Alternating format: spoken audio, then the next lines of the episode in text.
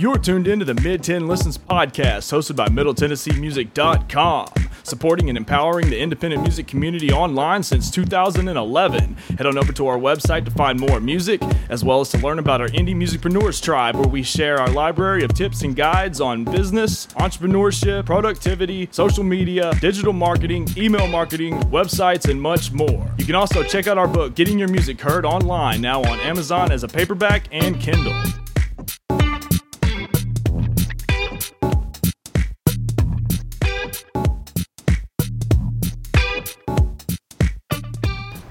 You're tuned in to another Mid Tenn Listens podcast. It's Joshua Smotherman, MiddleTennesseeMusic.com, and today I've got Canyon City on the line. Say what's up, Canyon City. Hey, this is Paul Johnson, and I make music under the name Canyon City. Let's just jump right into it. Tell us where you're, where are you from, and what style of music do you create, and not necessarily in traditional genre terms. Just explain it in your own words. I'm from Nashville, Tennessee, and I make indie-ish, folkish music.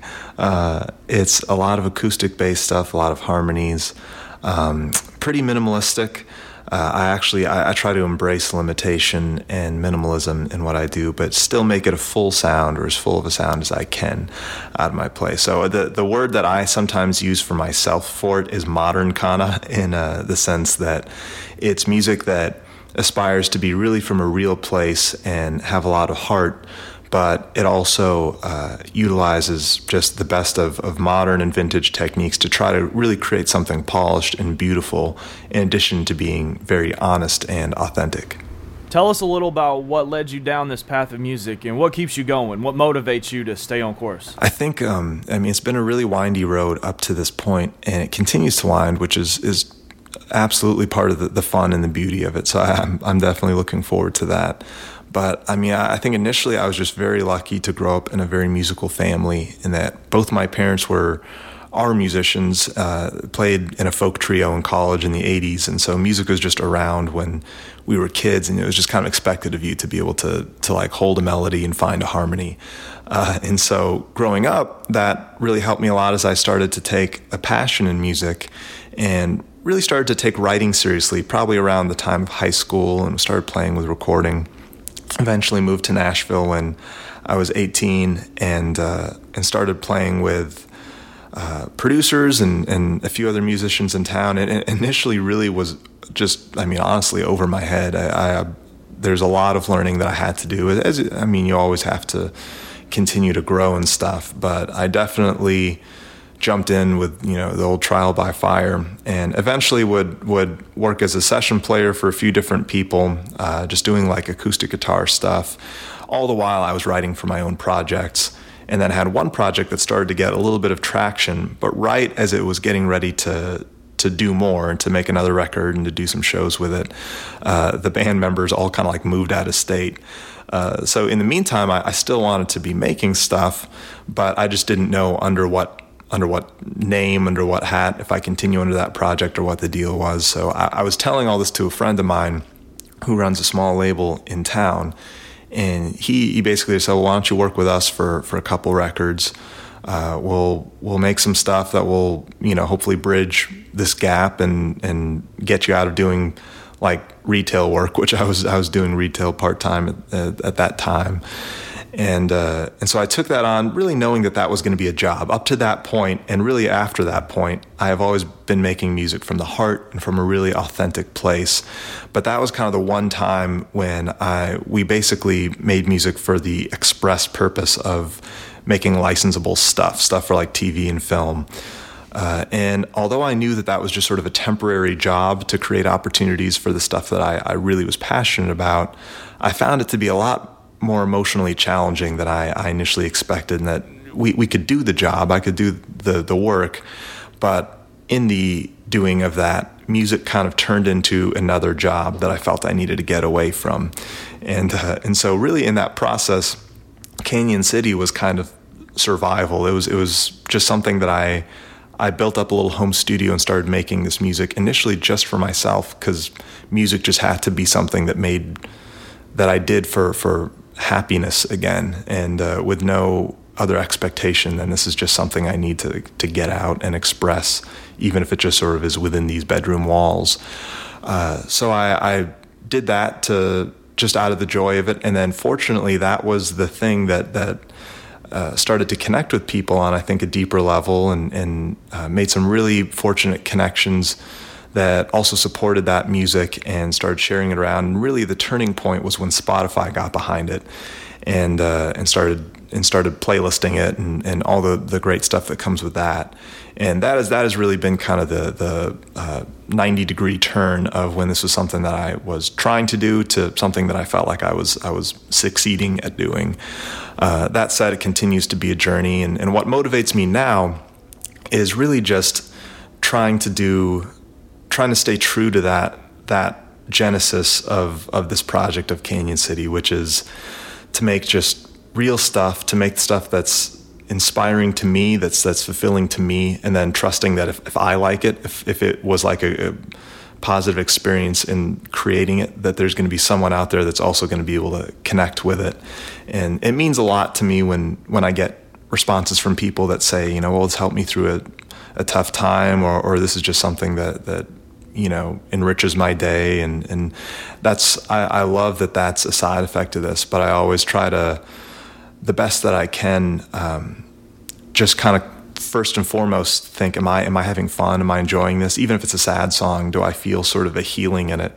And if so then all this other stuff uh, all everybody else connecting with it and everything that comes along with that will just sort of be a side effect.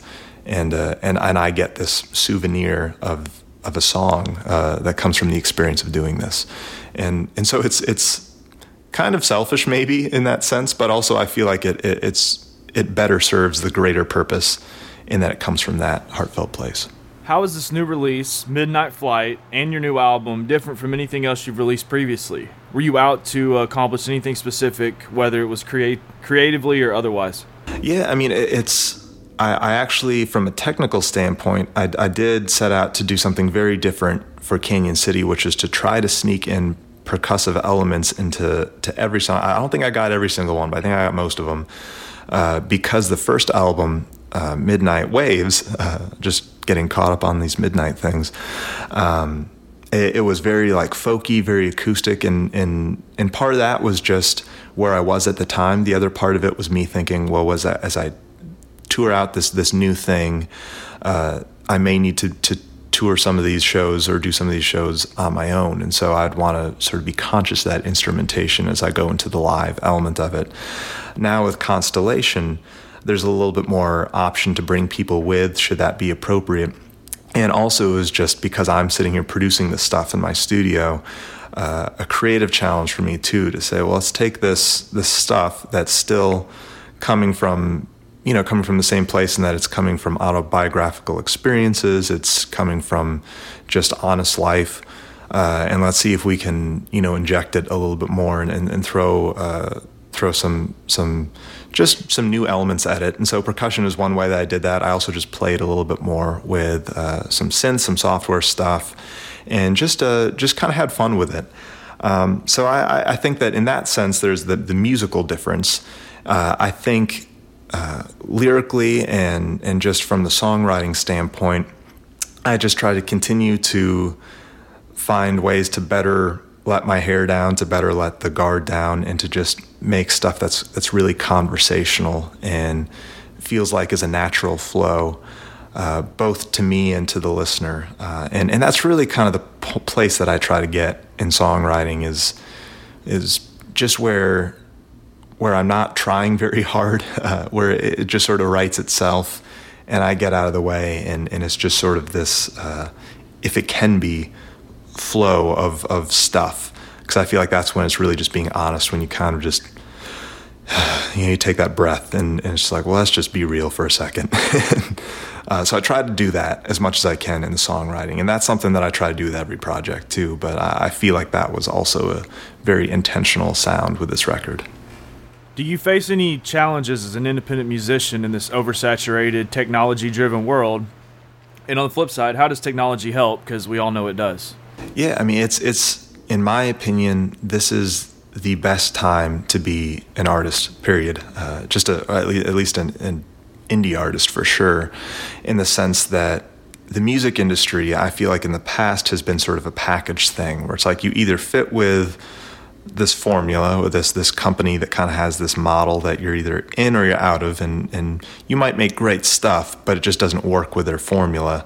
Where now you can really modulate the industry and also be uh, in the driver's seat of it. So you can say well let's take let's take this piece this piece this piece and work with some really great talented partners there. And that's something that really fits to what we're doing and what what we're creating. And I think ultimately what ends up happening are artists if they're intentional about it can build a business that is as unique as their music is and, and serves their unique thing, the thing that they came to say, instead of them having to say, well, if I want to do this for a job, I have to, you know, kind of play the game and, and sound like this this uh, this other thing that, that fits with this prepackaged formula.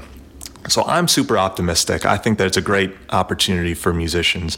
There's also, of course, the challenge of with that lower uh, barrier of entry, a lot more people enter. So uh, there's just the the you know that that challenge of how do you uh, how do you get heard over all of these voices, especially a voice as quiet as mine, uh, when in, in making this kind of indie folk sort of popish stuff.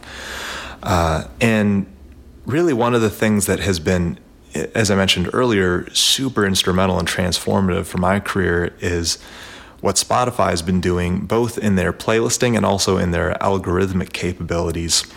Because basically, they just invest in this this thing that its its only function is uh, speaking of the algorithm here. Its only function is essentially find music that connects with people and then put it on a platform and boost it to more people that are looking for new music.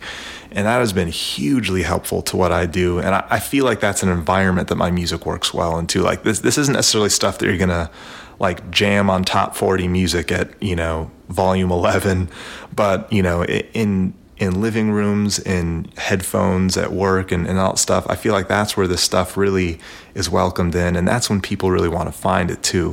Uh, so that's been a really great marriage of both my uh, my style and also where that platform happens to live and how that platform happens to interact with music and people looking for music. And so for me, technology, if it wasn't for the exact moment we're in right now, I, I don't know if I would be doing this uh, eh, professionally. I mean, I would still be doing this, but I, I, don't, I, I don't know if it would be a career of mine. I'm sure I'd be trying but uh, but I'm really optimistic with where it's at right now, where things are headed, and of course anything could happen. You know, it's this nothing is guaranteed to us, and so stuff can change, and you know I have to be open minded to that and ready to roll the punches. But I am I am maybe the rare opinion where I'm you know super excited about what's what's happening at least in my own experience with the music industry at this moment with technology, with the ability to modulate the industry to fit your unique sound. I think it's just like this incredible miracle of a time. Where's the best place for us to connect with you online, find more music, and keep up with the latest news? I would say hop on over to Spotify or Apple Music or whatever your preferred platform is. Uh, and I would be honored if I could be one of the, the artists that you follow on there. Uh, I know they have little the follow buttons, and uh, if you do that, they actually are pretty great these days about like sending out notifications of tour dates, and uh, we even have some like T-shirts that are within the platform that you can you can grab should you feel compelled, and uh, all that good stuff. So I I try to stay uh, really active, especially on Spotify, specifically there, just because I know that that's where so much of the community is. Um, I'm also on Twitter, uh, Instagram, Facebook. Basically, all the, the tags are at Canyon City Music or slash Canyon City Music. Uh, and then I'm on my website at www.canyoncitymusic.com. So, any of those places, and you will be able to find me pretty quick. Is there anything else you'd like to add before we sign off? And I just want to say I appreciate your time. Thank you. Man, uh, I mean, I'm just, I'm so grateful for anybody that listens to this and anybody that goes out looking for new music or is just willing to take a chance on it. I know that time is really is a precious thing for all of us and so often there's just not a whole lot of margin for you know, just seeking. And so for people that are willing to do that and also to just listen to the song or songs and uh, and follow up, and it just means the world to me. I'm incredibly honored by these people that go out to discover music, and yeah. So I mean, I I guess I just want to say thanks. Thank you for tuning in to the Mid Tenn Listens 5 at 5. If you want to show your support for this podcast as well as MiddleTennesseeMusic.com, you can check out Joshua and Brett's book, Getting Your Music Heard Online, written by indie musicians for indie musicians who prefer a do it yourself approach. Now available from MiddleTennesseeMusic.com, Amazon Kindle, and coming to paperback very soon.